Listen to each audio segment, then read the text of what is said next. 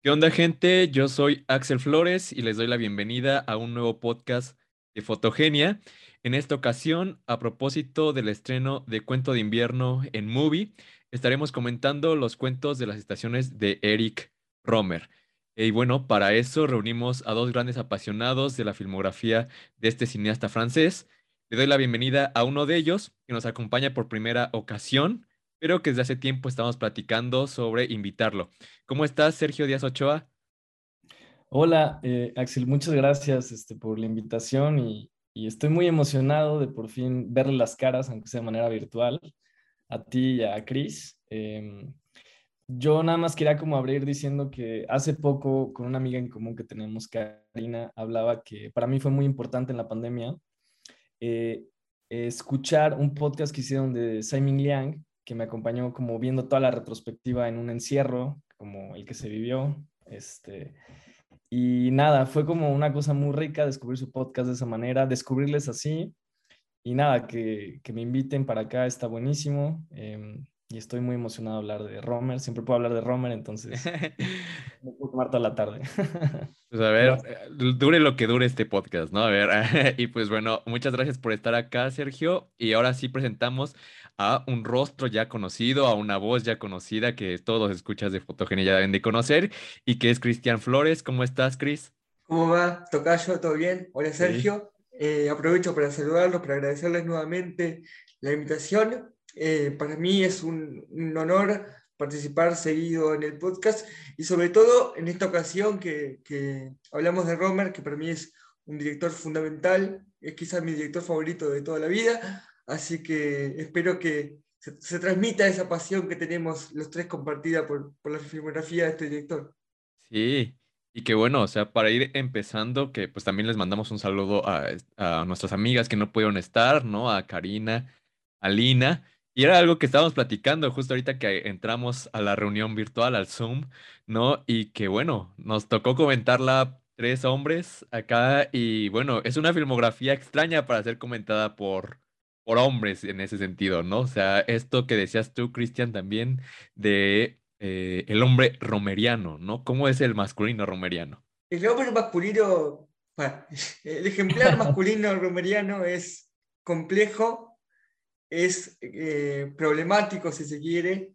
Eh, siempre son hombres, por supuesto, muy inteligentes, muy pagados de sí mismos, muy creídos y muy confiados en sus posibilidades como, como, conquistadores, si se quiere. Uso esa palabra en el sentido problemático que tiene la palabra conquista. Pero bueno, hay que aclarar que, que Romer, a mi entender, hace siempre un, desarmado de su, de su moral y de su punto de vista del hombre burgués, blanco, heterosexual, urbano, etc. Entonces, em, siempre, claro, como él lo era también, como él era eh, un hombre burgués, blanco, heterosexual, la forma que encontró de, de, hacer esto era, bueno, voy a cuestionar a mi propio género. Entonces, em, es muy difícil em, explicar esto y siendo, siendo también un, hombre. Y bueno, tenemos este desafío, ahora que, lo comentabas, ante la ausencia de Karina y de Lina, eh, el desafío de no ser hombres Romer hablando de, de, Romer.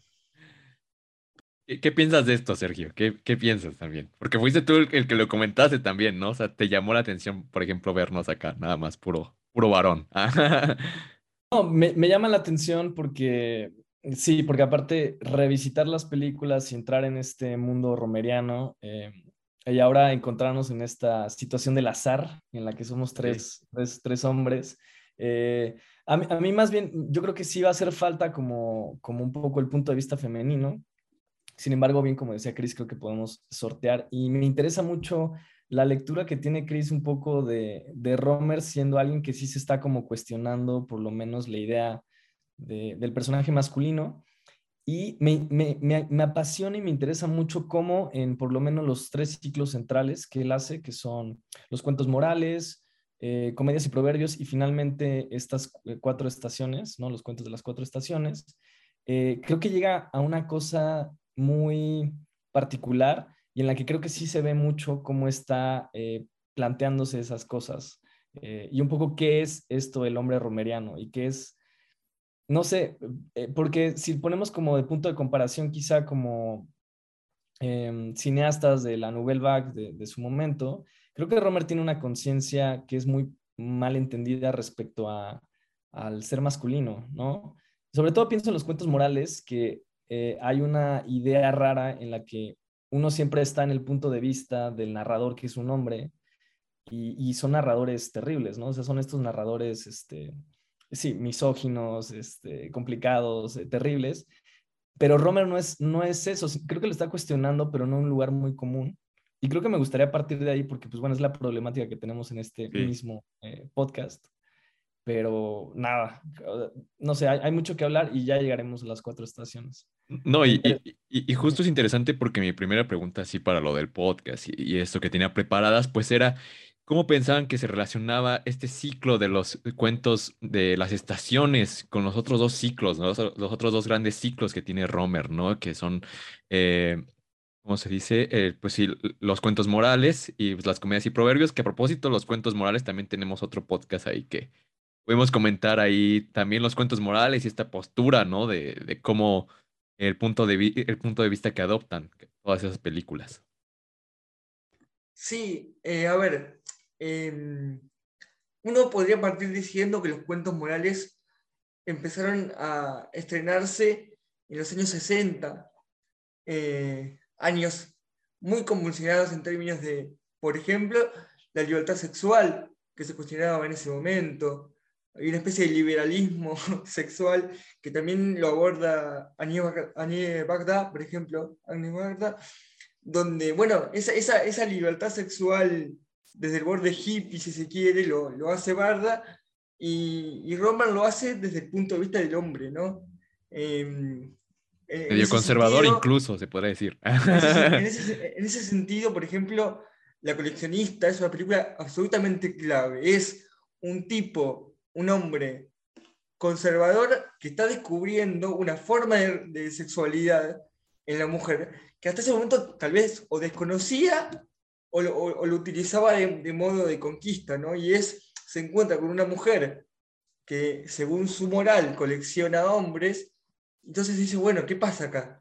Y hay toda una cuestión ahí con el cuerpo de ella, con la forma de ver, con la mirada de ella, em, que es muy, es, muy increíble eso, ¿no? Como, bueno, está surgiendo algo que hasta este momento desconocíamos, o, por lo menos ocultábamos en el cine francés. Y después, bueno, va evolucionando ese, ese punto de vista, va complejizándose, va pasando el tiempo, y creo que lo que hace Romer es em, empezar a, rejuvenecer a esos hombres, ¿no? Como em, empiezan siendo hombres muy grandes, hombres eh, alrededor de los 40, los 50 años, eh, en el medio eh, un católico, en, Mi Noche con Mod, em, digo, el hombre de la, de la de Clara, ¿no? son tipos grandes y de repente van como rejuveneciendo de a poco. En La Mujer del Aviador hay, hay, un, hay un, hombre más joven, hasta llegar a eh, Cuento de Verano, donde hay un casi un adolescente. Entonces, podríamos verlo desde ese punto de vista, una, una evolución en su forma de ver que al mismo tiempo va en descenso de la edad de esos personajes. Claro, a, mí me llama mucho la atención que, creo que igual eso es algo que ya saben, pero que los cuentos morales realmente son como historias que Romer escribió en su juventud. Entonces estamos hablando que son quizá películas o cuentos escritos en los años 40, 50. Y son esas adaptaciones como de lo que era la juventud, entre comillas, de Romer, pero enrarecidas con estos personajes, como mencionas, Chris, este, em, como ya maduros y, me llama mucho, mucho la atención justo cómo va progresando. Y en las comedias y proverbios creo que sí hay una mirada femenina más importante que tiene que ver con el encuentro de ciertas actrices y, una especie como de troupe eh, de, en la que había como estas mujeres este, jóvenes que estaban haciendo como cosas interesantes, pero también las comedias y proverbios están escritas como yo creo que más o menos en los 70.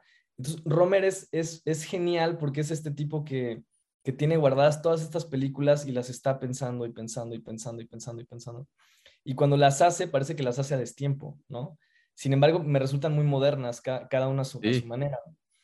Y lo que llama la atención con, eh, los cuentos de las cuatro estaciones es que son como las, eh, el ciclo más raro de Romer porque son películas muy cercanas, las escribió casi todas como en el momento, que eso para Romer es muy raro. O sea, cuentos morales son estos cuentos que, que Romer escribió en su juventud, intentó publicar, eh, nunca pudo y eventualmente terminó como adaptándolas para cine. Creo que todas, excepto La Muga Premidi, que es la única que no, que era nueva, pero, pero me llama mucho la atención que, que, que luego empieza como a tener esta cosa de ser más, no sé si decirlo directo, o estar más en el presente, y eso es lo que viene con los, los cuentos de las cuatro estaciones. Que hay un balance interesante entre los personajes masculinos y femeninos en ese último ciclo. Em, y eso llama la atención, llama la atención mucho. Y incluso, para, completar lo, que, lo que decía Sergio, hay que decir que Romer empezó a dirigir ya siendo mayor.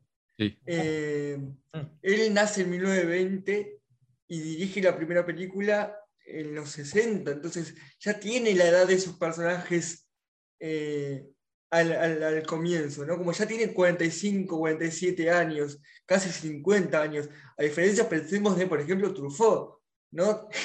Hay una cuestión ya ahí muy, muy marcada, donde Truffaut, una juventud absoluta, mismo Godard también era más joven, él era como el más viejo de toda esa generación y ah, comienza a, hacer películas en ese periodo. Entonces, como que, si bien efectivamente hay una cuestión con la juventud, cuando Romer arranca su filmografía ya no era joven.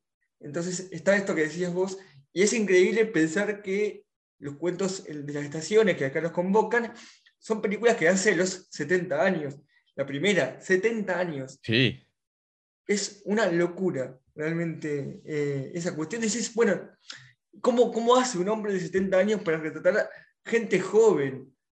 Es, es muy impresionante realmente. Sí, incluso a mí me dio, o sea, ver estas películas me dio como que era un, un, Romer que iba rejuveneciendo, ¿no? O sea, es como interesante incluso en la forma de ser más transparente, ¿no? O sea, uno veía los cuentos morales, son cuentos que a veces películas que a veces abusan, ¿no? De la charla, de la cita filosófica, ¿no? De estos personajes como muy, no sé, muy petulantes, muy, este, muy cultos, ¿no? Y bueno, ya cuando vas viendo, o sea, que eh, se vuelve mucho más transparente en estos cuentos. Está, por ejemplo, Cuento de Invierno, que ya llegaremos a ella. Y es una película muy transparente, muy optimista, ¿no? Muy milagrosa, o sea, muy de creer en los milagros. O incluso ya eh, Cuento de Otoño, ¿no? Que es esta final eh, que, eh, bueno, uno piensa también ya es una comedia de adultos, ¿no? Es una comedia de, este, una película sobre gente que, no está buscando el amor a los 40 años, ¿no? 40, 30 años, y que se sigue comportando de alguna forma como unos jóvenes, ¿no? Como unos adolescentes a veces ahí. sí, e, eso, eso llama mucho la atención con Romer. Em, y, y creo que eso, eso que dicen, esa idea de que está rejuveneciendo, es clarísima, porque los cuentos morales creo que, eh, bien, bien decías, Chris, que eran como producto de su época también, pero creo que en su momento eran películas muy raras. En el contexto del 68, tener a Romer haciendo estas películas, eh, son películas que no conectaron en ese momento, por lo menos como es el, primer corto y el mediometraje. Este, como que nadie entendía por qué estaba haciendo ese tipo de cine, ¿no? Y el tiempo le da la razón, ¿no? Porque creo que eso, eso pasa mucho con Romer. O sea, su filmografía me, me apasiona porque es muy consistente.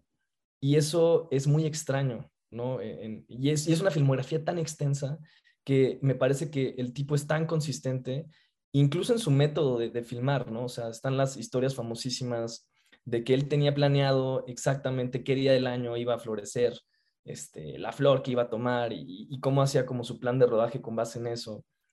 Em, y, él, por ejemplo, hay una anécdota muy linda en la que hablaban con Barbet Schroeder, que en su momento fundaron Le Fin du Lausanne con él, y que hicieron los primeros cuentos morales.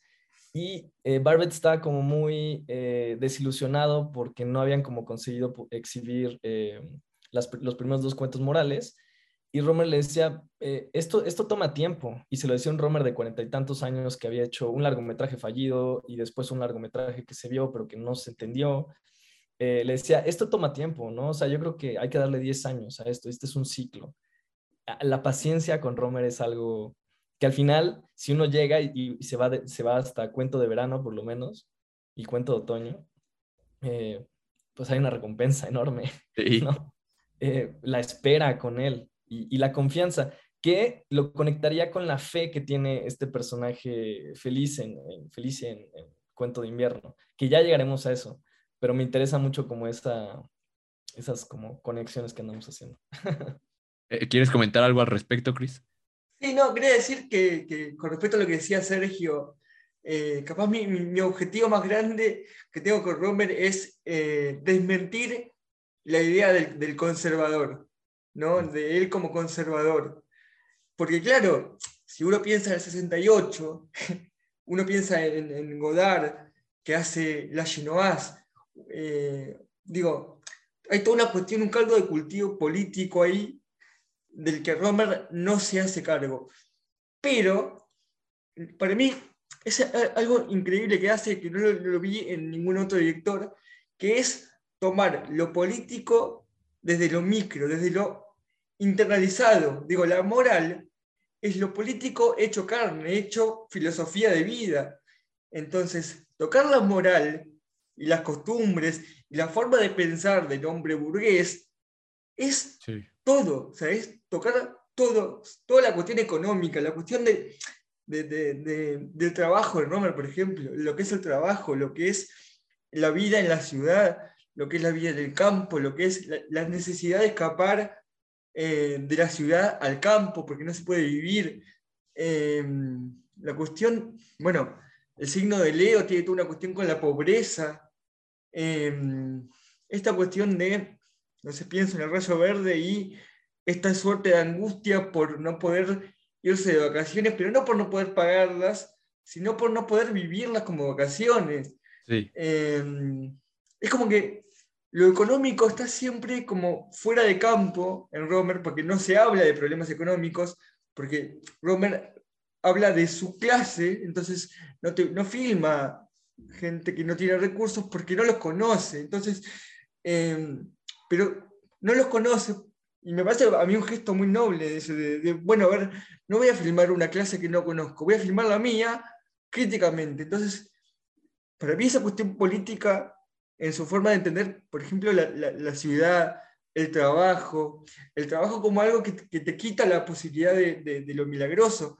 Pienso, de nuevo, vamos a volver después, pero mm, el, milagro, el momento de revelación en cuento de invierno, se da en un momento en el que el personaje tenía que estar trabajando y se escapa del trabajo eh, y ahí logra una suerte de revelación. Entonces, em, desmentir esto del Romer conservador y el Romer que no es político me parece fundamental. Es interesante esto que dices de lo micro también, ¿no? Porque, por ejemplo, había otro cineasta rarísimo, ¿no? En, eh, ahí en Francia, que es Jean-Claude Brissot, ¿no? que también en el 68 pues estaba filmando como cortitos ahí eh, que, estaban priorizando lo, micropolítico, ¿no? O sea, eh, lo, interno ahí. Y pues decía Brissot que le gustaba el Rayo Verde porque para él era la primera película que se preocupaba por una obrera, ¿no? O sea, por una, una obrera ahí y sus tiempos de vacaciones. ¿Me ibas a comentar algo, Sergio? A ver, ¿qué, qué tienes para decirnos? No, no, no, me, llama mucho la atención. O sea, la, idea que ponen aquí se me hace bien interesante porque creo que siempre se está hablando de Romer justo eh, como alguien conservador, burgués, sin una conciencia de clase. Creo que de repente creo que cae mucho ahí la, el discurso con él y, creo que justo estos como fuera de campo que tiene eh, en toda su filmografía son, son geniales. Y sin embargo uno llega a, a películas como, como El Árbol, el el mayor y la mediateca, ¿no? El alcalde y la mediateca, eh, que es, es una película tan revolucionaria a su manera y como tan, tan de su tiempo y, tan, tan políticamente, em, ¿cómo decirlo? Como, como, como comprometida con, con, una cierta idea, que incluso la manufactura de esa película tiene que ver con eso, ¿no? Este, con, con hacer películas un poco más pequeñas. Eh, le pagaba a todos de manera justa, o sea, como que, como que sí tiene como ciertas conciencias en su, también en su modo de producción. Creo que también eso me gustaría hablarlo, porque eh, su modo de producción era bastante horizontal eh, y, eso era, y eso es muy raro en, el, en la historia del cine. Em, eh, se preocupaba por hacer este, películas en las que todos y todas este, cobraran de manera justa.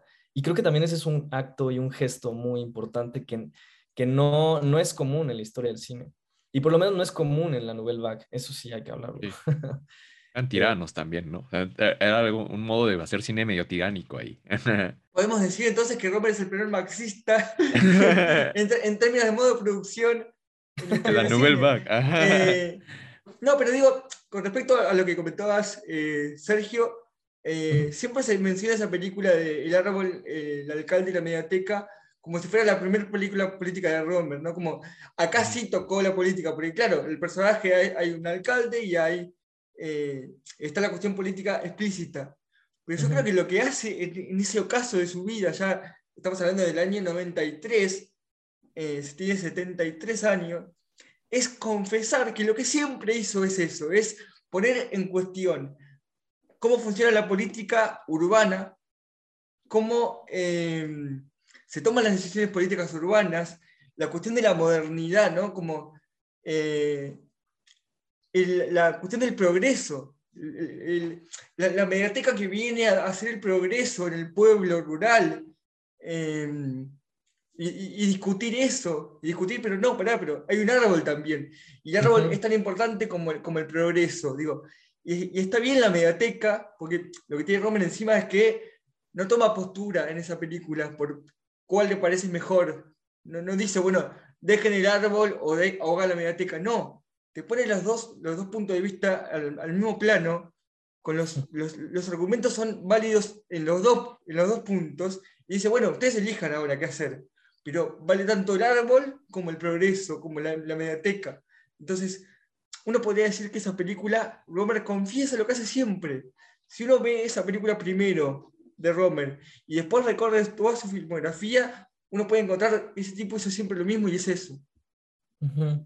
Sí, sí, sí, no, definitivamente. Y, y, eso me remite también, por ejemplo, estaba pensando, hay un cortometraje que tiene, que es Nadja en París, que, es, lo primero que hizo con Néstor Almendros, y me llama mucho la atención que es como, creo que en este periodo en el que está a punto de hacer la coleccionista, y básicamente es un retrato de, de los y las estudiantes del 68.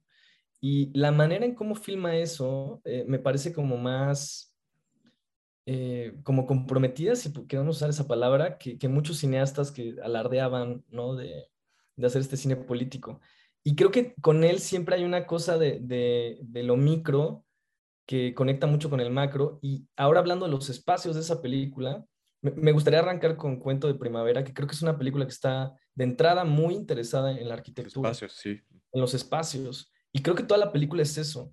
Y me parece genial, quiero decir de entrada, que este ciclo del que vamos a hablar, como que me parece muy engañoso los títulos. Y quiero también como que hablemos de eso, porque me parece como muy misleading, ¿no? Como, como que cuento de primavera, cuento de otoño, cuento de invierno. Este, hay como, y es muy extraño, cuento de primavera es la película en la que estamos más encerrados que nunca. Ajá. Y ese último plano, me, me gustaría también este, que, que, platicáramos del último plano de Cuento de Primavera. Este, me parece, hay muchas cosas ahí. Perdón, un desorden esto, pero bueno. Eh, sí, Romer es, es muy complejo, no se acaba. Entonces, pues ahora sí, sin más preámbulo, ¿qué piensan de Cuento de Primavera? Eh, ya Sergio nos adelantó un poquito, pero bueno, eh, si quieres comenzar tú, Chris, y ya después vamos con Sergio y, y lo que nos iba a decir. Dale, dale. Sí, bueno, Cuento de Primavera, película de 1990. Como decía antes, Romer con 70 años ya. Y como decía Sergio recién, eh, la, primavera casi que no aparece en la película, ¿no? Como uno podía esperar, bueno, eh, flores y cosas así, y las flores son, eh, aparecen en departamentos eh, para decorar los departamentos, como diciendo, ya la, vida urbana ha llevado a que las flores no sean las escapadas al campo o al parque de, otras películas de Robert, sino, bueno, ni, siquiera eso, solamente flores en el, en el, departamento, ¿no?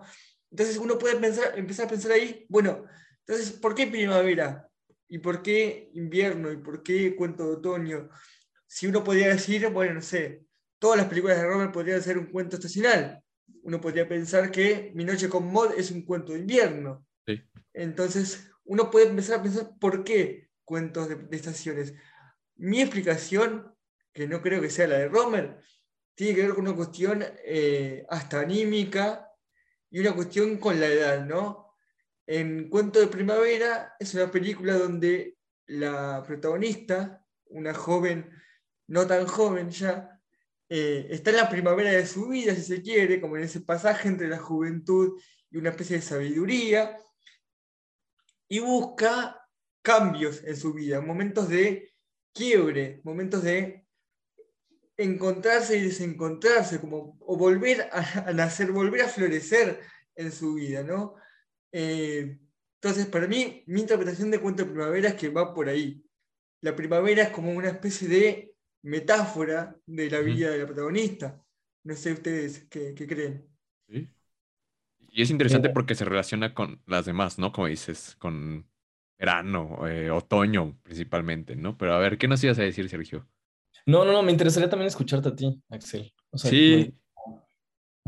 Pues, pues, finalmente a mí me, gusta la interpretación de Chris y me quedo también con lo que habías dicho este, anteriormente, ¿no? La cuestión de los espacios, ¿no? Que finalmente lo que lleva a esta, a esta chava, la protagonista, a moverse de lugares que no se siente a gusto en ninguno de los dos, ¿no? Ni en su ese espacio que comparte con su novio y que siente que no le pertenece cuando no está, ¿no? O sea, eh, y pues también finalmente en su propia casa que está habitada ahí por una huésped, ¿no?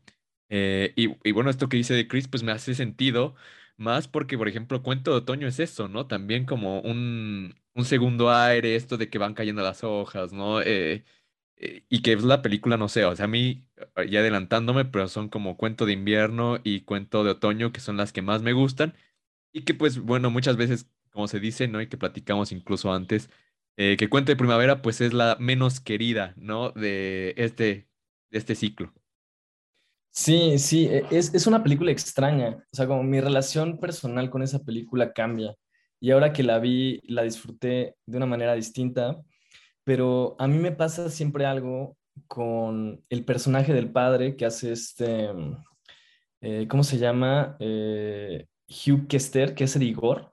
Es, tengo sentimientos tan encontrados con, ese personaje que, que, pienso que los planos más feos que ha filmado Romer son estos planos contra planos que hay de, de, de Jan con Igor escuchando este, el, ¿cómo se llama? El, el, concierto de Natasha y que están como discutiendo.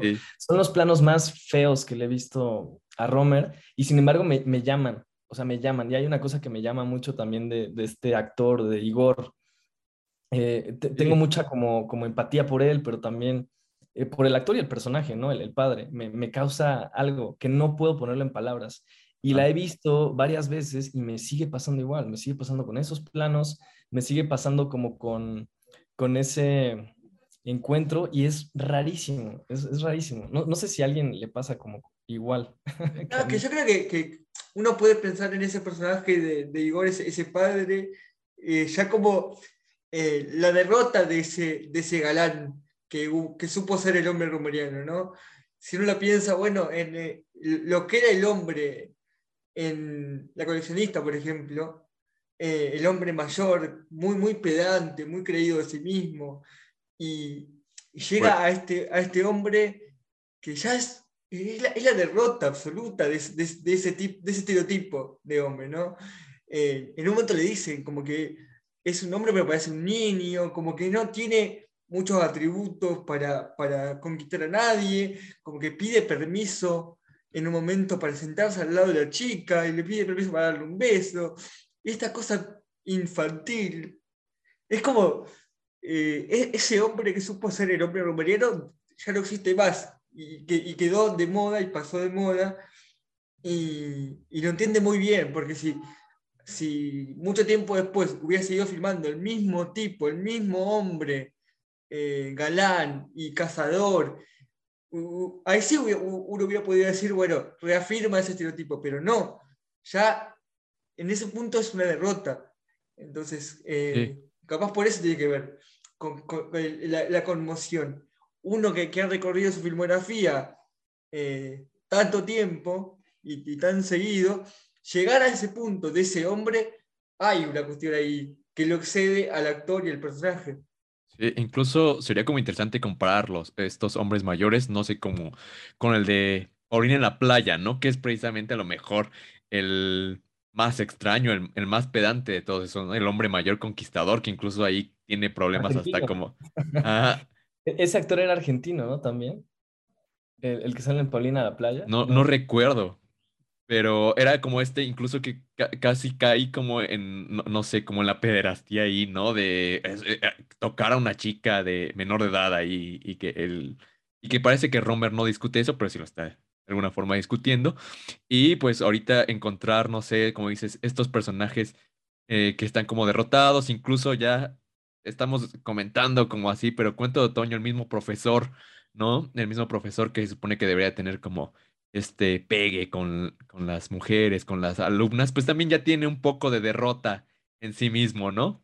Sí, sí, y, antes de que nos adelantemos eso, también quería como yo, yo hablar de un poco de, de este, eh, el, el, cuento que hay dentro de Cuento de Primavera, que es como esta ficción de, del, del el misterio del collar, ¿no? Y también esta suerte como de, de personajes que escapan de sus propias vidas para crearse otras ficciones. Que creo que también eso es algo que de entrada ahí, ahí empiezan como, como los cuentos. Y muchas de las películas de Romer tienen eso. Eh, el personaje de Jan está como escapando de su departamento, que lo está prestando a alguien que no se lo quiere prestar se está escapando eh, del departamento de su novio y se está decidiendo cómo irse a inventar otra persona. Me parece que nunca conocemos a Jan.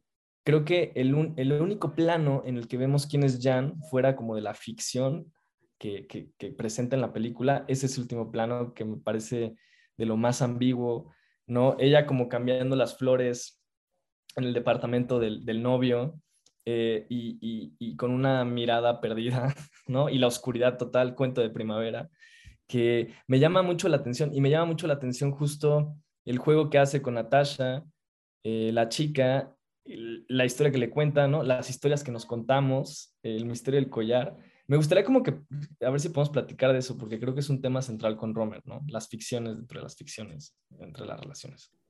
Sí, yo pensaba eso, eh, capaz eh, menos interesante que lo que acabas de decir, Sergio, pero yo no puedo dejar de ver en, en esa cuestión del collar eh, una influencia de Hitchcock, ¿no?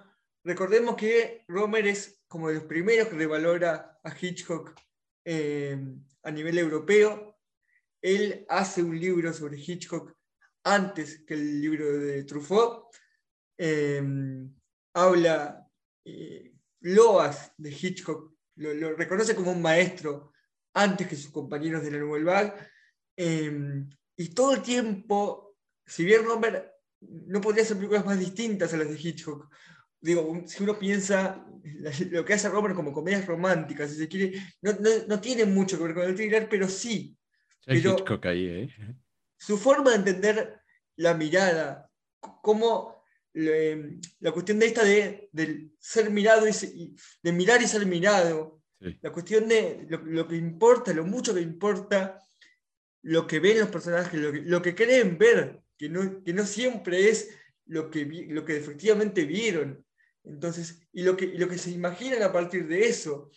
Esa cuestión de que, bien comentabas, de la chica que se creó una teoría sobre que la, mujer de su padre le robó el collar, con, algo que no, que no vio, que le contó su padre, y después cómo termina eso, ¿no? Como siendo el, prejuicio a partir de la mirada o a partir de lo que, lo que escuchaste que, o, de tus prejuicios para con la persona no funcionan.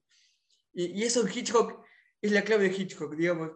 eh, desarmar la idea del prejuicio, eh, la idea de que lo que uno ve o lo que uno escucha es, la realidad, y no es la realidad.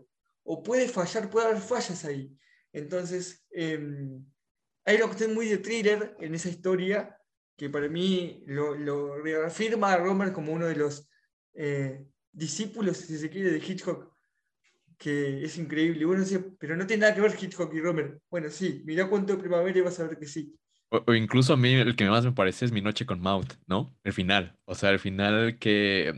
O, sea, e, esta cuestión de que. No, no sé cómo va el diálogo, no me acuerdo, pero que dice. No. No, le, no se afligía por lo que descubría en mí, ¿no? Si por lo, sino por lo que descubría de lo que estaba descubriendo yo de ella, ¿no? O sea, que había tenido el romance con el que tenía, con, el amado del que ella había, de, con el, la que ella había tenido su romance, ¿no? Ahí una comedia medio enredado, algo medio enredado, ¿no? Y que incluso también ya en comedia está en el amigo de mi amiga, ¿no? En ese final también ahí. Y, yo, y yo pondría para mí como las películas más abiertamente hitchcockianas, y ya estamos metiéndonos en eso con, con Romer, eh, creo que La Mujer del Aviador juega, es, es para mí como en la que está más abiertamente eso, que también es una película rarísima, en el mejor de los sentidos. Este, y, y, en eso de influencias también era muy, eh, muy fan de Howard Hawks, también de los primeros, que ahí creo que se podría juntar mucho Cuento de Otoño, también, ahora que hablemos de eso. Incluso Hawks, pues sí, lo, el diálogo mismo, ¿no? O sea, la, noción del diálogo mismo también eh, que está en Romer y que, bueno, muchos como que han heredado también eso, ¿no? Y se podría hablar de una influencia, que a lo mejor sí viene desde Hawks hasta, no sé, ya ahorita. Hay muchos, ¿no? claro, claro. Y, y, y que eh, ya entrando a eso y abusando aquí, eh, que tengo a Llegué hace poco, eh, he estado como, como llegando a Pablo García Canga, que es un cineasta que me interesa mucho, y por la vida y los azares, como ya estamos en un podcast de Romer y los azares nos pusieron aquí, llegué a una entrevista genial que se le hizo a Pablo García y resulta que al final me voy dando cuenta de que tú la hiciste, Chris, con alguien más en Taipei, y hay una idea buenísima en la que están hablando un poco como del cine de la palabra, que creo que es un punto bien interesante, y mencionas este texto genial de Romer que hace en los 40, que es por un cine que hable, ¿no? En Callejo. Eh, y me gustaría escucharte hablar un poco sobre eso, porque me interesa. Creo que ahorita se está volviendo a ver a Romer de una manera distinta, lo cual es muy emocionante. Eh, y, creo que hay una noción de que Romer es un cineasta muy eh, solamente la palabra y como que sus personajes hablan y hablan por los codos y por todas partes. Y hay una noción como de un cine que quizá aburrido, para una idea de un cine aburrido, un cine simplista que no está como como que en lenguajes, eh, no sé, que en lenguaje de repente le está faltando, etcétera. Y creo que también es una cosa que me gustaría desmitificar con Romer. Em, quiero escucharte hablar de eso, Chris. bueno, igual vamos a hacerlo corto esa parte para, para no irnos de, de, los cuentos, pero sí, eh, el cine clásico de Hollywood tiene esa idea de, bueno, lo mismo de Hitchcock, ¿no? que el diálogo tiene que ser usado solamente cuando no se puede mostrar con imágenes, ¿no? Eh, yo creo que la, película ideal de Hitchcock sería aquella donde no hace falta la palabra. Eh, convengamos que es un cineasta que nació con el, con el cine mudo, entonces no había forma de poner en, acto la palabra o el diálogo, y, los cineastas se, arreglaban de una manera muy eh, ingeniosa para, para hacerlo. Hay una, una, anécdota famosa de Hitchcock poniendo una especie de, vidrio en el techo para que, para que los personajes de abajo vean eh, los pasos del que está arriba. Digo, hay una cuestión con eso, con la imagen. Claro, no se podía hacer diálogo en ese momento porque no, estaba, no había sonido. Entonces, eh, eso se incorpora después. Pero la idea de que, de que contar con diálogo con palabras está mal, como que continuó, desgraciadamente. ¿no? Como que eh, la palabra y la imagen son cosas que no pueden conciliarse. Y, eso es una gran falacia, creo yo, ¿no? Eh, hay, una, hay una, para mí es, es, el contrario, la, palabra viene a completar el plano, el diálogo viene a completar el plano, no, no a sustituir el plano, no sustituir la imagen. Al contrario, uno puede ver eh, en Romer cómo, eh, no sé, pienso por ejemplo en la amiga de mi amiga, el, el, amigo de mi amiga, ¿no? Donde hay toda la cuestión con los diálogos, pero la imagen casi que desmiente el diálogo. Y hay cosas que los personajes eh, dicen pero no ven y que no se piensa en ese momento donde, donde una de las chicas tuvo sexo con el novio de la otra y llega la otra y no, ella no lo sabe, pero nosotros sí lo sabemos por el tema del diálogo. Entonces hay un complemento entre el diálogo y el plano en imagen que, que me parece que habría que, que, de nuevo desmitificar esa cuestión, ¿no? De que, de que el diálogo es, un, es una especie de, de, accidente en el plano y, y cineastas como Romer, cineastas como Hong, eh, lo, hacen, lo hacen extraordinariamente bien. Bueno, Pablo García Canga lo mismo. Eh, Pablo García tiene una, una, película que para mí es extraordinaria, que es La noche de antes, La Nuit d'Avant. Donde, donde hay una película, es, es un corto donde alguien cuenta una película y lo cuenta en imágenes, perdón, lo cuenta con palabras, pero no ves la imagen de esas palabras. Entonces, como que este juego entre yo te cuento algo con palabras, pero vos te lo imaginás a través de mi voz, es, es extraordinario. Entonces, ahí se empieza a caer un poco esa idea de que, de que palabra, plano, imagen son cosas separadas. Sí, y los matices, ¿no? De la voz, que también es algo muy cinematográfico. Justo esto que dices, como también creo que los personajes romerianos siempre están como tratando de, de definirse a través del diálogo y o a través de la palabra y uno se da cuenta que realmente no son eso, eh, eh, que tienen convicciones eh, aparentemente muy firmes al momento de decirlas, pero al momento de actuar están perdidos, ¿no? y eso, yo creo que ese sería un puente interesante ahora para, para hablar, digo, para que no se nos vaya, podría seguir hablando de cuento de primavera, pero creo que hay un puente interesante entre esa idea de, de, de que todo el mundo tiene mucha certeza en sus creencias y en lo que uno cree que es y dice a través del diálogo, y en Cuento de Invierno hay un personaje que llega a cuestionar todo eso, ¿no? Este, que no sé si, si, puede ser un, buen puente para eso. Y, es incluso, o, sea, es una protagonista rara en Romer, ¿no? La de Cuento de Invierno, a lo mejor un, poco cercana a la de Rayo Verde también, ¿no? Así dubitativa, ¿no? Que no sabe bien qué está haciendo de su vida, ¿no? Eh, y, y, que bueno, también, por ejemplo, hablabas de las ficciones y que mete, que mete Romer ahí. Se me hace interesante también la interpretación que hace Romer mismo y la protagonista misma también de cuento de, invierno, ¿no? De la obra de cuento de invierno de, Shakespeare, ¿no? Y que esta cuestión de, pues, de lo milagroso, ¿no? Ahí que está presente y que, como dices, es un, un personaje que no tiene tantas certezas y que está, pues, más bien abierto a, al azar, ¿no? a lo, sí, pues sí, al azar, es este, esto de, rezar, ¿no? Esta forma de rezar, eh, esta creencia que decíamos, ¿no? Que pues está extraño, ¿no? De que Romer eh, incluso lo, lo, no sé quién era, Luc Mulet, creo, que tiene un texto sobre los cineastas y los signos zodiacales, ¿no? Y que hablaba de que, por ejemplo, se le hacía muy extraño que Romer, siendo un católico, estuviera tan abierto a esta cuestión de, los signos zodiacales o que estuviera, por ejemplo, en el rayo verde, en el signo de Leo, ¿no? O sea, eh, e, es una, una contradicción ahí muy interesante en el cine de Romer e incluso, pues, uno podría decir que en Romer mismo, ¿no? Que, eso es bien interesante porque no voy a fingir que leía Pascal y los pensamientos de Pascal, pero sé que es algo muy importante para Romer y él se considera como pascaliano, ¿no? Que como me, me parece también que hay una buena conexión entre Manu y Shemod y, este cuento de invierno, porque son estas películas donde esta idea pascaliana está súper presente, que es lo que se menciona, me parece, que es, es mejor eh, tener la esperanza de creer, aunque al final no sea este, real, qué sé yo, a no creer, ¿no? Porque si uno cree y, y eso es real, al final eh, va a haber una recompensa mayor. Y creo que se, se, mide mucho en eso Romer, ¿no? Y el personaje de el, el, personaje principal de Cuento de Invierno, Felicia.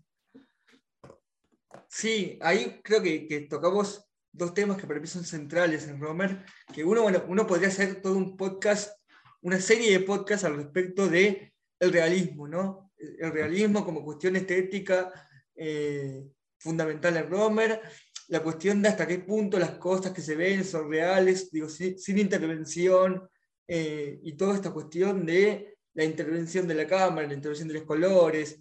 Eh, el realismo en Romer es para, es para analizarlo, pero sí, también está esta cosa de lo, de lo irreal, de lo mágico, de lo milagroso, eh, una creencia. Yo, yo, inventé que Romer creó una religión, que es, es un, un, cristianismo realista, que uno podría decir, es, es, es, un oxímoron, un, cristianismo realista, pero, lo, pero Romer lo logra. ¿Y, y cómo, cómo se explica eso? Hay que ver Cuento de Invierno, que para mí es una película extraordinaria, es una obra maestra, pero de las más grandes que, que tiene un director que tiene varias obras maestras, para mí es la número uno, la número dos. Eh, y, toda esta cuestión con la fe, digo, no, sucede un milagro en esa película, sucede un milagro, hay un encuentro que es milagroso, pero no es simplemente que el personaje fue a rezar a la iglesia solamente como, pero bueno, te pido Dios que aparezca el muchacho este, no, reza, pero además lo busca sin buscarlo, esa cosa medio cortasariana, uno puede decir, cortasariana andamos para encontrarnos sin, saber, sin saberlo, ¿viste? Esa cosa, no te, voy, no, no, te voy a, no sé si te voy a encontrar o no, pero te, primero te voy a buscar sin buscarte, o voy a dejar de hacer las cosas que me alejarían de encontrarte. Eh, ella, ella todo el tiempo va, camina a la ciudad. Si, si uno hiciera el trabajo de edición de video y agarrara cuento de invierno y viera todas las secuencias que el personaje camina por las ciudades, sea por París, sea por Nevers, eh, o, bien anda en, en, tren, o bien va en auto, todo el tiempo está en la ciudad, como diciendo, bueno, no sé qué hago, viajo, se viaja como viaja a trabajar, viaja a, porque se muda, pero viaja, entonces eh, que después suceda lo que sucede en el lugar donde sucede, tiene pleno sentido porque es como que ella construyó su milagro antes de que suceda. Entonces, eh, no sé, eh, si fuera un, personaje que tiene auto, un auto individual de ella, cosa que no tiene en la película, que si tuviera un auto particular, la película no existiría porque se perdería, se perdería esta cosa de, bueno, voy por la ciudad buscándote. Buscando, sí aunque no te busque, eh, porque tampoco es que lo busque conscientemente, no es que, no es que dice, bueno, a ver dónde estará el chico este y lo va manejando, no, no lo busca conscientemente, lo busca espiritualmente. Entonces, eh, nada, eso, el, el, milagro, la religión, el Romer, el azar, el, el destino, los signos, todo eso confluye en un director católico tachado de conservador. Sí. Repetimos, mal tachado de conservador. Yo soy machista, eh, también. Machista, una cosa. Em, pero bueno, Cuento de, invierno para mí es la película que mejor pone en escena esta especie de religión romeriana, tan difícil de explicar en un podcast, pero tan fácil de ver en, en, en, Cuento de invierno. Incluso a mí, no sé, o sea, ya después lo comentaremos en, otra ocasión, pero por ejemplo, a mí, e, esta de Jonás Trueba que se llama La Virgen de Agosto, me parece un poquito en ese sentido, ¿no? O sea, bueno, muy romeriano, Jonás Trueba de repente. Me, parece como el, rayo verde y estos. Sí, Lo, lo, loco ahí es que el estilo de Romer para mí es inimitable. O sea, se, ha buscado invitarlo sí, no. un montón de veces y es muy difícil porque, te, porque siempre está el, el, borde de generar una película donde los personajes sean gente de clase media, clase alta, tomando champán y comiendo uvas, digamos, ¿no? Y, y, esto, conversando sobre algo banal, digo, es, es, muy fácil caer en eso, porque el, el realismo de Romer lo permite, como que si no lo haces bien, eh, te sale gente de clase media o clase alta hablando de pavadas. Entonces es como que hay que tener un, un, cuidado muy grande cuando se imita a Romer. Y yo creo que con Astrueva no lo imita, lo entiende. Entiende esto que, que hablábamos de, de, de, por qué el realismo, de por qué cierta forma de filmar el verano, de por qué cierta forma de filmar la ciudad, en, Madrid, en este caso, en la Virgen de Agosto. De nuevo, hay, también ahí un milagro que sucede, pero es un milagro buscado en la ciudad, donde la, protagonista camina por Madrid y camina por Madrid y camina por Madrid hasta encontrar su milagro. Em, sí, está claramente la, referencia con Jonás, pero eh, que, uno podría decir que va por los diálogos o por ese tipo de cosas, y la verdad es que no, Jonás prueba, entendió el espíritu de Robert, entendió lo que hace, por qué lo hace y cómo lo hace, que es mucho más difícil que copiar los diálogos sobre cualquier cosa. incluso eh, la primera vez que vi, ya no estamos desviando, pero la primera vez que vi, o sea, los primeros momentos de la Virgen de Agosto se siente como que va por una imitación ahí medio artificial, por esta cuestión de los días, ¿no? Pero ya cuando terminas de verla, pues precisamente, ¿no? O sea, sientes que entendió como ese espíritu, ¿no? Que va más allá, no sé, como dices, de lo, eh, pues, de, lo, sí, del realismo, ¿no? Que tiene Romer, o sea. La gracia de Romer, también porque platicando con nuestra amiga Karina, ah, justo hablábamos un poco de eso, de, ella mencionaba que no, justo no es nada sencillo lo que hace Romer y, y, digamos como la trampa es que lo hace ver muy fácil, aparentemente fácil. Eh, cualquiera piensa que puede tomar una cámara y, hacer las películas que él hace, pero, pero justo no. Y, hay, y, hay, y yo lo pondría como comparando en ese sentido con, con lo que pasa ahorita con Hong, ¿no? Con el cine de Hong Sang-soo, que, que, todo el mundo eh, puede decir, claro, es que hace películas como si fueran, eh, qué sé yo. Eh, pero hay algo ahí en, en, que ellos están entendiendo de lo cinematográfico, que es como, como el milagro de lo cotidiano, que, que, que, no se explica. O sea, sí se ve, como dice Chris, o sea, se ve, pero, pero no sé, todavía no encuentro cómo explicarlo.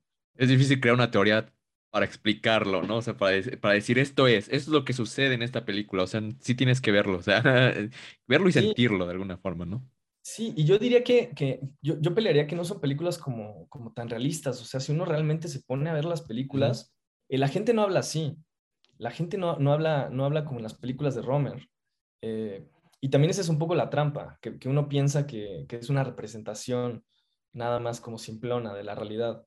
Y no, va mucho más allá de eso. Y... Este juego entre lo verosímil y lo inverosímil que sucede ahí mismo, ¿no? Y que incluso comentan ahí en eso de la obra de Shakespeare, ¿no? Por eso a mí se me hizo tan importante eso de, de, la interpretación que está haciendo Romer de ese cuento de invierno, ¿no? Y lo hace a través de la protagonista, podría decirse.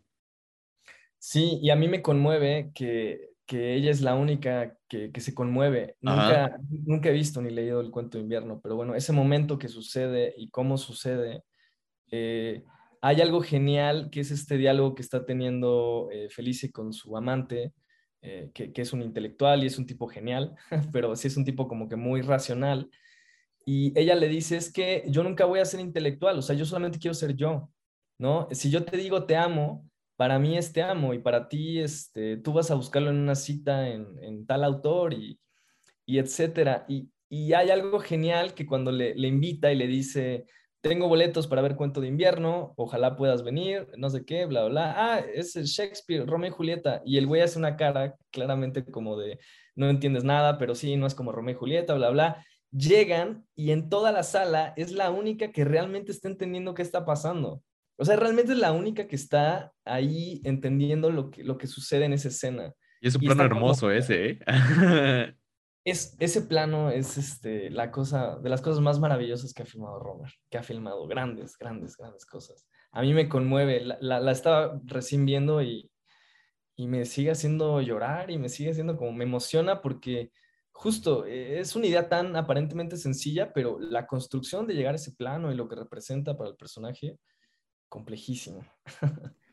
Sí, esta cuestión que yo, a mí muy pocas veces me pasó algo como le pasa a, a Felici en esa escena, donde yo creo que ella siente que, que, la obra le habla a ella. Siente que la obra le está diciendo algo de, su vida que hasta ese momento no había entendido.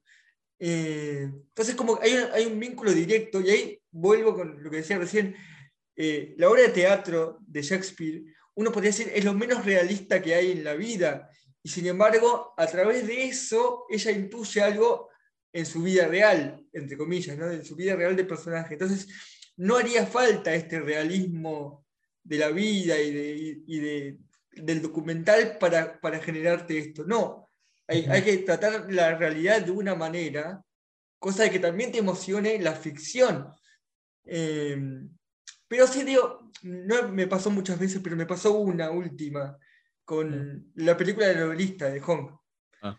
La película ah. de novelista de Hong es una película que yo siento que me estaba hablando, que me está diciendo algo eh, acerca de, lo que es el cine y de cómo funciona el cine en la vida de uno. Eh, que, que, vos decís, bueno, sí, esto, me está hablando directamente a mí. Después, si hay gente acá en la, sala de cine que la, que la, que la ve y no le pasa lo mismo, no importa. Pero a mí me dice algo y a mí me emociona. Y eso es lo que, es lo que vale del cine, en definitiva lo que a uno le genera, lo que, la, emoción que uno siente. Después, si después hay otro en el, en que le pone una, estrella o dos, allá él. Pero a mí me dice algo de mi vida que, es increíble. Y, con cuento de invierno pasa eso. Que yo nada más quiero agregar, otra vez desviándome, que, que, el final del cuento de novelista, creo que es la última película de la que he salido realmente tocado del cine. Y esa última secuencia, cuando eventualmente hablemos de Hong, es mm, es de otro mundo.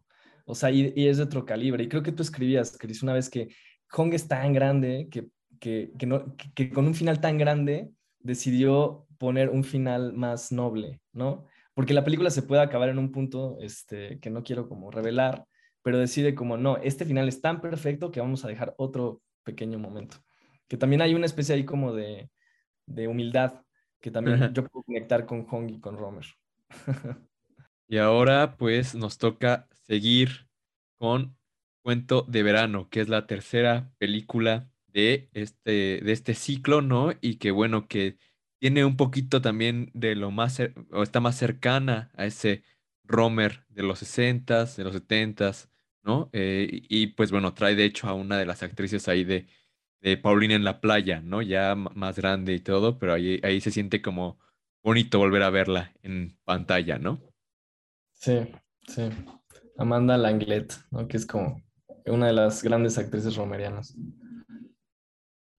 ¿Quién quiere empezar con em, hablando bueno, de la película? Em, uno, podría decir que, la película es de alguna manera el, pináculo de esa cuestión de Romer de entender el verano como una estación que se presta para el deseo, ¿no? Mm. que se presta especialmente para el coqueteo amoroso, para el, que está todo a flor de piel ahí. Hay una cuestión, si bien siempre Romer fue un director de, de, filmar la piel de una forma muy específica, uno podría pensar en esos planos iniciales de la coleccionista con ella en, en la playa eh, y que se ve su ombligo, que se ve su hombro, que se ve su espalda, eh, casi un, un recorte parte por parte del, cuerpo femenino, sigue habiendo una cuestión con la piel ahí muy interesante. Entonces, el verano, y uno que, se ha ido de vacaciones, eh, lo puede identificar claramente, hay como algo diferente, y no es lo mismo que, en invierno, donde estamos todos cubiertos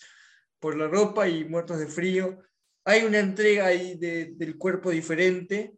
Entonces, bueno, si uno puede pensar en primavera como ese estado de cambio, tanto como, como, periodo vital, como también estacional, y, en el invierno como una especie de estado congelado, un, pasado congelado que, se tiene que poner ahí en juego.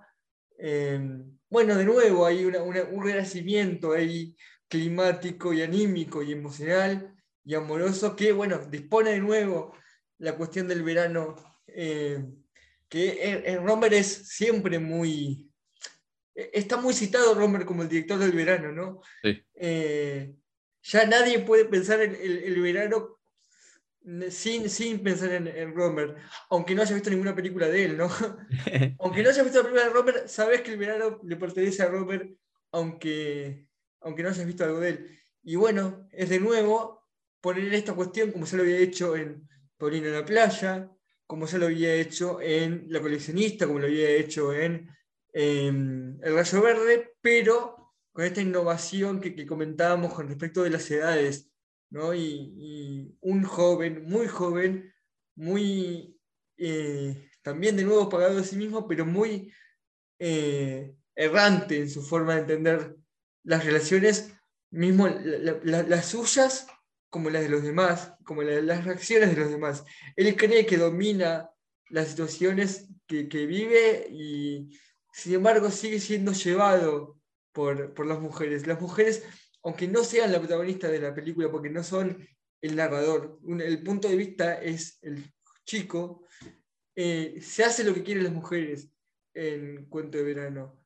Eh, y lo hacen de una manera muy extraordinaria. Eh, por ejemplo, esta Amanda Lenglet que bien comentaba Sergio, hace de amiga de él, no hace de interés amoroso. Y sin embargo, hay momentos particulares donde ella se acerca, pero hasta para jugar, hasta para, hasta para ponerlo en duda lo que, lo que el, chico piensa, ¿no?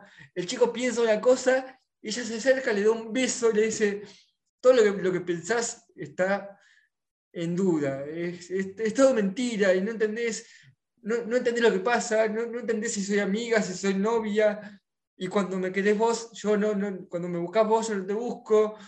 Eh, hay, hay, un plano extraordinario de que el, chico está con, con, una nueva, con otra chica, a la cual Amanda le, le había dicho, che, mirá que esa chica gusta de vos, ¿eh? Y el otro le dice, no, pero bueno, no, la verdad es que no, es mi tipo, le dice él.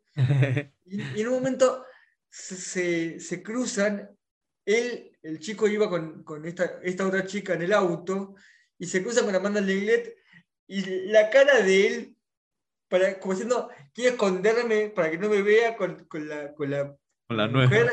Es una, es una, cosa, porque claro, aparte la, la cámara está puesta desde de ese lado.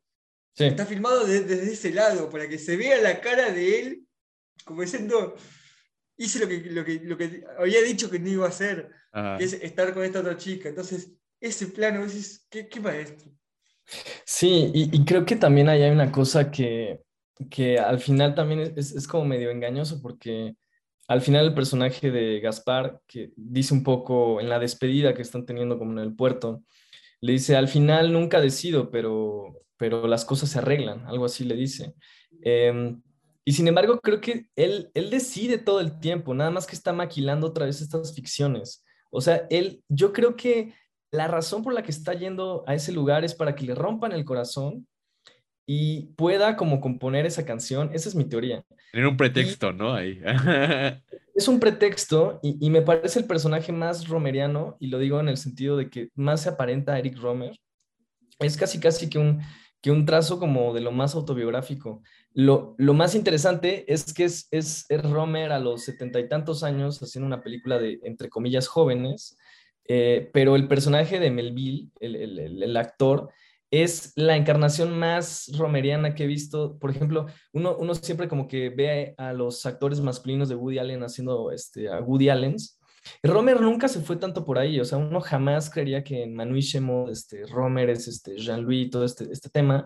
Sin embargo, acá es completamente, yo creo, como una, una, una, lo más cercano, yo creo, como, como, como a tratar de interpretar a un Romer, incluso en lo físico. Me, llama mucho la atención como la corporalidad de Melville todo el tiempo, como cerrándose de brazos y, y como haciendo este gesto, eh, como, como tocándose los labios. Eso es muy de Romer y él hablaba mucho de eso. Me llama la atención porque creo que también finalmente se trata como de alguien que se asume solitario, pero porque quiere ser solitario, ¿no? Porque también quiere estar en este proceso de hacer su canción. Y claro, se está triangulando y está ficcionando, y, y, pero creo que es muy responsable, bueno, no responsable, sino que es más bien como muy consciente. Eh, parece como muy pasivo, sin embargo está todo el tiempo maquilando. Esa es mi, mi, teoría.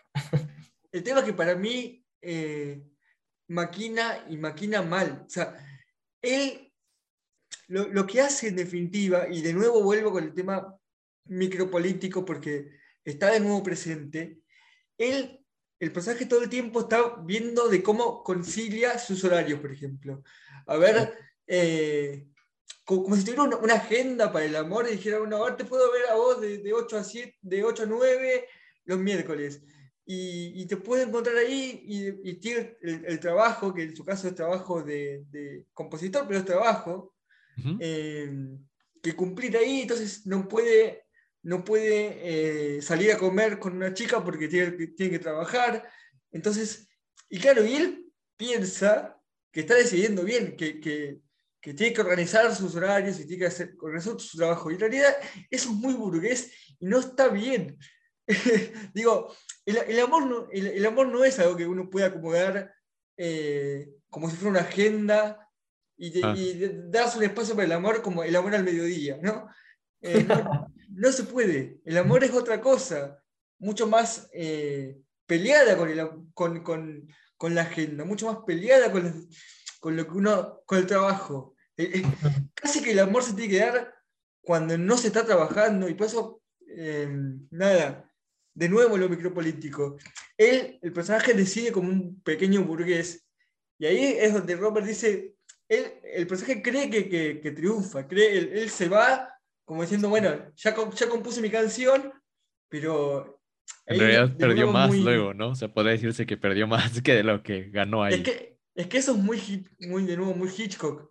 Eh, pienso en Vértigo, por ejemplo. No, tiene nada que ver Vértigo con Cuento de Verano. Uno podría, decir que no, pero Scotty en Vértigo cree que resolvió la, cuestión, la cuestión policial. Cuando descubre que en realidad Madeleine no era Madeleine eh, y, que, descubre la cuestión del, engaño con el, con el collar, de nuevo con el collar como en Cuento de Primavera, eh, Scotty dice, ah, ok, pero me engañaron y ahora lo descubrí y en realidad se quedó sin Madeleine y sin la otra. Entonces, el, personaje pierde, creyendo que gana, pero pierde. Sí. Y, y, que es eh, interesante, ¿no? O sea, él, se va creyendo que hizo, hizo lo mejor, ¿no? Que él tomó la decisión y que él las dejó, de alguna forma, que él las dejó. O sea, justo, diciendo que en realidad él quedó atrapado entre, entre las dos sin ir a ningún lugar. O sea, ahí.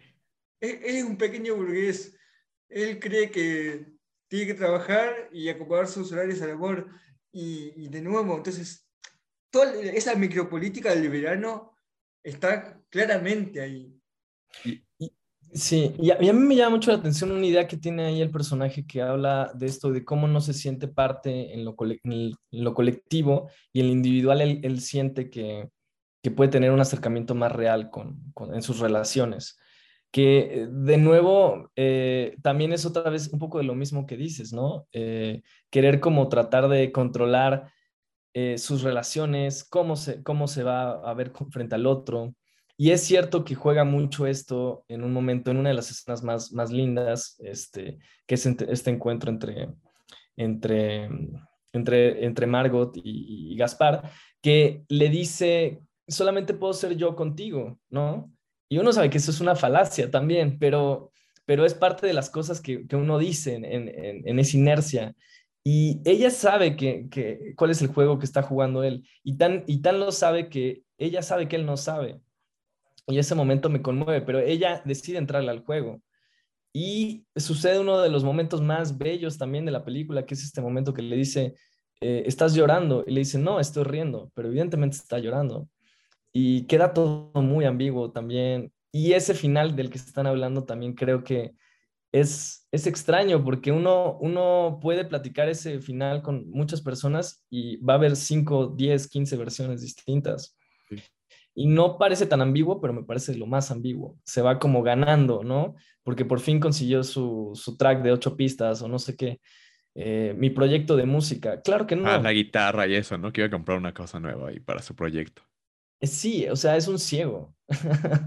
Y, es interesante esto, ahorita que, por ejemplo, menciona, menciona Chris, y eso, ¿no? Como de, de querer dominar una emoción tan inmanejable como es el amor, ¿no? De quererla, eh, no sé, materializar, y que bueno que estábamos hablando de, de Romer y del realismo, y pues tiene que ver, o sea, y me estoy, y a lo mejor es un poco rápido, pero tiene que ver con cuento de otoño. Es, es decir, hay un tiempo apartado para el amor, o sea, es decir, uno puede prepararse y decir, después de que hice todo esto, ahora sí puedo amar. Y finalmente eso es como un poquito de, la reflexión de cuento de otoño, ¿no? E, es, algo inmanejable. Eh, ¿qué, me pueden decir sobre esto? sobre esta película tan particular de Romer que parece, a mí me parece que ya, ya fue su última obra maestra, que ya de ahí pues siguieron, creo que hizo cuatro o tres películas más, cuatro tres largometrajes y bueno, ya no tuvieron lo mismo que logró en esa película. Entonces a mí me parece que es la última gran, la última grande de Romer. Claro. Yo, yo, nada más quiero como decir antes, como yo sé que se está yendo el tiempo, pero entre eh, Cuento de Primavera, que después le sigue Cuento de Invierno, Romer hizo dos grandes películas que fueron la de eh, El Árbol, El Mayor y la Mediateca, y Rendezvous en París, que se me hace como también de las más grandes películas, y luego llega a hacer Cuento de Verano, que creo que llega como fuertísimo. O sea, esas tres películas en sí, bueno, cuatro, contando Cuento de Invierno, son de las más grandes que ha hecho Romer. Y me llama la atención cómo salta después a, a Cuento de Otoño. Y ya ahí te dejaría hablar a ti, Cris. no, sí, yo coincido con la, con la mención porque, por ejemplo, en la, en la, primera historia de Las citas de París, que para mí, capaz que la, la película no es del todo pareja, porque tiene como varios cortos, de uno, uno puede decir que son cortos diferentes, pero hay uno de ellos que para mí es de, los, cortos más extraordinarios que filmó Romer en su vida y eso que filmó muchísimos increíbles, em, que es uno en el cual hay una pareja que se encuentra en distintos lugares de París para no ser descubierta por, por, por el, novio, por el novio de la chica. Entonces, y de nuevo, la cuestión de la urbanidad, la cuestión de, de, de la ciudad y, llega a lugares que uno podría decir, tomar el mapa de París y decir, bueno, quiero ir acá, quiero ir acá, quiero ir acá, y no son lugares que están en la, Torre Eiffel, no es los, lugares que uno ve siempre en las películas en París. Son sitios alejadísimos de la Torre Eiffel, son sitios que uno no ve, y de nuevo está la cuestión de la urbanidad. Entonces, otra vez, como lo decía recién con, con el árbol, el alcalde de la mediateca, la, urbanidad y el amor, cómo juega eso, la relación con, con, con lo natural, con el campo, con el parque. Eh, está bueno insistir sobre eso. Y bueno, cuento de otoño, para mí coincido con Christian, la, última obra maestra de Romer, una película en la cual él llega y podría haber dicho, listo gente, yo ya hice todo lo que tengo que hacer en la vida. Ya me voy. Ah. Yo, ya, ya, estoy, ya me voy. Eh, juntó a sus, a sus actrices. Muy importante eso, ¿eh? Sí. Fundamentales, eh, Marie Rivière y. Beatriz Román. Eh, Beatriz Román.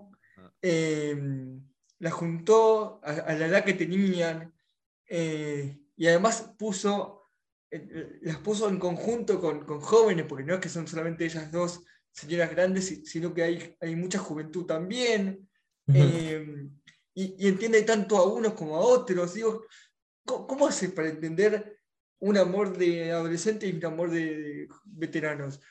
Solamente Romer puede hacer algo tan grande. La chica que, actúa en Cuento de, Otoño, la de Rolitos, que casi que no hizo ninguna otra película. Alexia Portal, esta la de Rosé. Sí, es, increíblemente hermosa esa mujer. Eh, está extraordinariamente bien en la película, después no hizo nada más.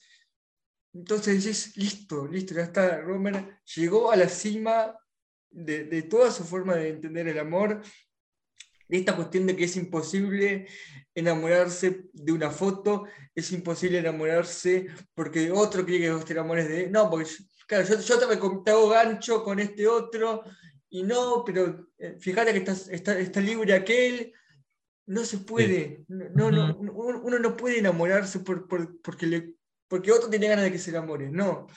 Eh, siempre falla eso, siempre falla la, cita concertada por otro, siempre hay un espacio para, que se abra. Bueno, en, el momento, en lo que uno podría decir el clímax de la película, la, la situación se rompe. Se van los, los amantes que estaban destinados a estar juntos, se separan porque entienden que no es genuino lo que está pasando, como que fueron llevados hasta ahí por otros y no quieren eso, porque son tan inteligentes y tan autónomos eh, que no quieren ser títeres de otro. Y uno podría decir, no, no quieren ser títeres tampoco de Romer, no quieren ser títeres de Romer tampoco, no quieren... Porque esa, esa, es otra cuestión que uno podría decir de las comedias románticas, ¿no? Y, incluso, incluso de las mejores donde uno puede intuir que la pareja termina junta porque el guionista quiso. Porque el guionista se le ocurrió que había que terminar juntos. Ese pienso en cuando Harry conoció a Sally. Ella, ella, lo perdona a Harry porque se le ocurrió a la guionista, no porque sea lo que tenía que pasar. Por el poder del guion, sí, ¿no? en, en, cuanto de, de, otoño, no pasa eso, no pasa porque Romer quiere que pase, pasa porque los personajes son inteligentes y deciden por sí mismos, una especie de autonomía de su autor incluso, que no puede ser, que no tiene sentido y que de nuevo es muy difícil de explicar porque obviamente que está todo guionado por un guionista, pero eh, los personajes son de alguna manera autónomos de Romer. Él los dota de una inteligencia. Bueno, lo que decía Sergio recién con, respecto a Woody Allen, que yo a Woody Allen lo amo, pero Woody Allen le hace decir y hacer a sus personajes lo que él quiere decir o hacer. y, tiene esto de que, de que Woody Allen siempre es más inteligente que sus personajes. Por eso a veces choca, ¿no? No sé, uno piensa en Medianoche en París, que está bien Medianoche en París, digo, a mí me gusta Medianoche en París, pero eh, Woody Allen es mucho más inteligente que su personaje de, Owen Wilson, ¿no? Es mucho más inteligente que Owen Wilson. Entonces, esa, diferencia de inteligencias entre el autor y su personaje se nota y no queda bien. Romer logra que sus personajes sean tan o más inteligentes que él. Mm, no tiene sentido, no puede ser. Sí, y, hablando de esa autonomía, eh, yo pienso que el, plano más genial que hay dentro de esta película, y creo que otra vez va, entre los favoritos que tengo de Romer, es ese momento final en el que los créditos están corriendo. Cierto. Hay una, hay una de, Marie Pierre que, que es una sutileza de, te cambia todo, o sea, te, cambia todo em, eh, la manera, la lectura de la película. Eh, hay una mirada que hace Marie Rivière que lo dice todo. ¿no? Es una mirada eh, que está sonando esta canción este, bretona, no sé qué es, y eh, su mirada le pasa algo y, creo que habla un poco de eso. No creo que sea tanto de la actriz, sino como la autonomía del personaje sucediendo, de se escapa y hay una mirada de tristeza o, de arrepentimiento o de lo que usted quiera proyectar ahí delante, que me parece de lo más genial. Eh, y, todavía en esta como nobleza romeriana de, pasar los créditos delante de eso. Y que eh, parece como medio improvisada la escena, ¿no? Y que como pertenece, como que no pertenece ni a la ficción, ¿no? En ese momento. Eh, o sea, es una escena así maravillosa, sí, un plano maravilloso. Sí, sí, sí. Y, además eh, hablaba Mary Steffen, que era la, editora de Romer, la montajista de, esa época, que encontraron esa mirada en el montaje. nadie, nadie sabía que estaba ahí. Y a mí, otra vez, creo que es un poco el ejemplo este de, lo, de los milagros o esa cosa que no puedes como, como, como señalar tan claro como qué es, pero que funciona en toda la filmografía Roma. Sí. Es, maravilloso. Y, uno, uno, podría terminar diciendo que, que ese, esa última mirada que, de la que estamos hablando no sería la misma si no fuera de Marie Rivière. Eh, no sería la misma. Em, uno siente que detrás de ese personaje hay un cuerpo, que es un cuerpo de una actriz que trabajó con Romer desde los años 80, ya eh, en los años 90, ya en una etapa de su vida diferente, uno puede sentir que es la misma mujer que Rayo Verde, que es la misma mujer que eh, la mujer Está el encuentro de invierno también, ahí mismo. Hay, hay, hace un cameo ahí en encuentro de invierno. Entonces, eh, hay, hay, un punto en el cual el cuerpo real de una actriz se funde de alguna manera misteriosa con, mm. con su personaje del mismo modo que, no sé, que la, que la mirada de Ana Karina trasciende a Godard. Es más grande la mirada de Ana Karina en, en vivir su vida sí. de toda la película. La, película es genial, pero la mirada de Ana Karina es un milagro y es un milagro real. es, son sus ojos. Está bien, hay un trabajo ahí, efectivamente, de fotografía, hay un trabajo de encuadre, lo que vos quieras. Pero la mirada Ana Karina no, no, no, es, no es obra de Godard. Godard no, hizo a Ana Karina de esa manera. Del, mismo modo que Romer no, no creó los ojos de Marie Rivière. Entonces, ahí es donde, en definitiva, el, milagro de lo real y el milagro del cine se funden de alguna manera. Y, creo que esa autonomía de los personajes también lo tienen su dirección de actores, ¿no? Que eso es también esa, es una de las genialidades de Romer, porque pese a ser guiones muy escritos, eh, exceptuando como El Rayo Verde, como estos, estos diálogos que no se pueden mover. Eh, hay mucha como mucho, misterio. Para mí el trabajo del actor, la actriz, se me hace misterioso. O sea, creo que es un mundo tan ah, misterioso y sin embargo, con Romer otra vez hay una cosa que, que, toda la gente que entra a sus películas y la manera en que trabaja con, con, con ellas, este, hay algo también mágico ahí y que no puedes como, como sentir. Hay, gente que actúa genial en las películas de Romer y, y luego no vuelven a actuar y, y, las otras películas que hacen igual no se acercan a eso.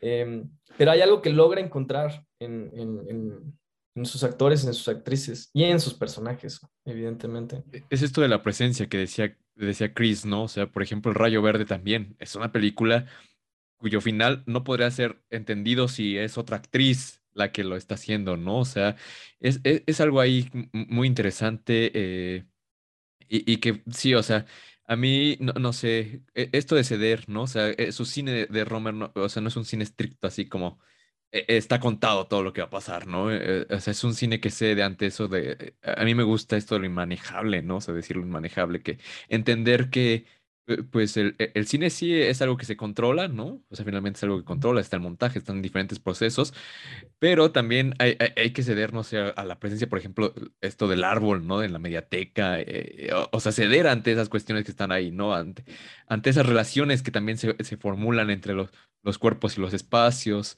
entre los cuerpos y los cuerpos mismos, ¿no?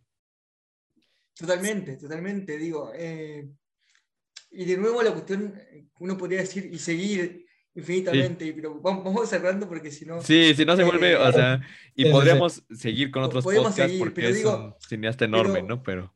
Pienso, por ejemplo, en eh, La rodilla de Clara, ¿no? Y, está filmada en lugares increíbles, que, que obviamente que hay, hay un trabajo extraordinario de Néstor Almendros, porque, porque no podría desconocerlo, no es que puso la cámara y listo, el paisaje es este, pero a la vez el paisaje es ese. Entonces, eh, la locación está estrictamente elegida para que sea esa. Las locaciones están elegidas para que suceda en ese lugar y no en otro. No podría suceder la rodilla de Clara en, en, la ciudad, como sucede eh, Las citas de París, o El Rayo Verde, o La Mujer del Aviador, o Cuento de Invierno. No, no, no sucede en lugares muy específicos. El lugar de la naturaleza en Romer es fundamental. Que, insisto con esto porque me, ya me, han criticado por esto. Eh, no hay una cuestión de documental, no, no hay como una especie de retiro del trabajo cinematográfico, sino al contrario, hay un trabajo muy preciso sobre eso, eh, de fotografía, de encuadre, de montaje. Pero que sin embargo, nada, la ciudad es esa. Y la ciudad está y la ciudad existe y, existía antes de Romer y va a seguir existiendo después de Romer. Y los espacios, o sea, uno piensa, Romer no es un cineasta del primer plano, es, es este cineasta también como, como de, de, los personajes dentro de ese espacio y cómo hay una comunión con eso, que me parece bien difícil. O sea, de repente pienso como en alguien actual, como Mia Hansen Love, que, que eso creo que lo puede como, como, como acercar un poco a esa idea, yo creo. Pero pero justo en Cuento de Otoño, la, la, idea de la ciudad y la modernidad que está como atacando, a, bueno, no que está atacando, pero la amenaza a la vida del campo, es esa, ese diálogo siempre entre la gente que está en, en, en, el urbanismo y, y, y en, el campo y todo eso, como que siempre va a permear sus películas, ¿no? Yo creo que eso es, es una de las preocupaciones principales de Romer Romer, que era alguien que usaba la bicicleta, que caminaba, que era un peatón, o sea, que estaba como en contra de todo esto de, usar coches. Eh, fue como ecologista antes de, de, muchas... se volviera de moda. sí, un poco, un poco. Pero, pero también uno ve eso, ¿no? Citando otra vez como cuento de invierno, eh, cómo el personaje está habitando la ciudad y cómo está como, como... Nunca has visto a alguien filmar también el, el transitar de alguien en una urbe pero también en el campo, pero también en el metro, o sea, em, es alguien que lo ha vivido. El, metro sí se queda, ¿no? O sea, el metro sí te quedas como la idea de que, wow, o sea, o sea, uno como que vive en la ciudad y que el metro es algo ya como muy, este, muy cotidiano y esas cosas. Y dices, sí hay una relación ahí, ¿no? Hay una relación que tú tienes con esos espacios. Eh, eso ya después también, por ejemplo, cuando hablamos de Sai, fue algo que caló, ¿no? O sea, porque dices cómo la ciudad se sentía tan propia a veces y los espacios de adentro se sentían tan ajenos, ¿no? Porque es una vida que estamos siempre como en... Pues sí, eh, o sea, el capitalismo nos ha puesto, la pandemia nos metió, pero así siempre estábamos afuera, ¿no? Estábamos afuera. Pero ahora sí, ahora sí ya para ir terminando, y es como una cuestión que luego tenemos y que a lo mejor no gusta tanto, pero ¿cuál es su película favorita, al menos de estas cuatro? Eh, eh, eh, si les pidiera de, de Romer, pues sería otra cosa, ¿no? Pero al menos de estas cuatro, ¿cuál es su película favorita? ¿Con cuál se quedan? Mira, yo personalmente, si me, hubiera preguntado hace una semana, hubiera dicho Cuento de Otoño, pero preguntándome hoy, digo Cuento de Invierno, claramente. Mm. Cuento de invierno, yo cuando le vi por primera vez le puse en Letterboxd un 5. Le puse dos estrellas y media la primera vez que la vi, no entendí nada, no entendí, no entendí la película. Y la volví a ver ahora y le puse 10 absoluto y cuando si pudiera ponerle más estrellas en Letterboxd le pondría más estrellas y si pudiera darle el cielo mismo se lo daría entero a Cuento de invierno. qué, qué, genial. Eh, amo esa relación, ¿no? Una película que no entiendes en un momento que no te entra y pasa el tiempo y la vuelves a ver. Para mí las películas que más me han afectado son esas, las que en un principio me repelan y luego regresan. Yo lo mismo que Chris, eh, yo si me hubieras preguntado hace una semana, antes de volver a reverlas, te hubiera dicho Cuento de invierno, que es con la que en el último revisionado como que quedé más eh, conmocionado. Ahora te diría sin pensarlo Cuento de verano. Cuento de verano.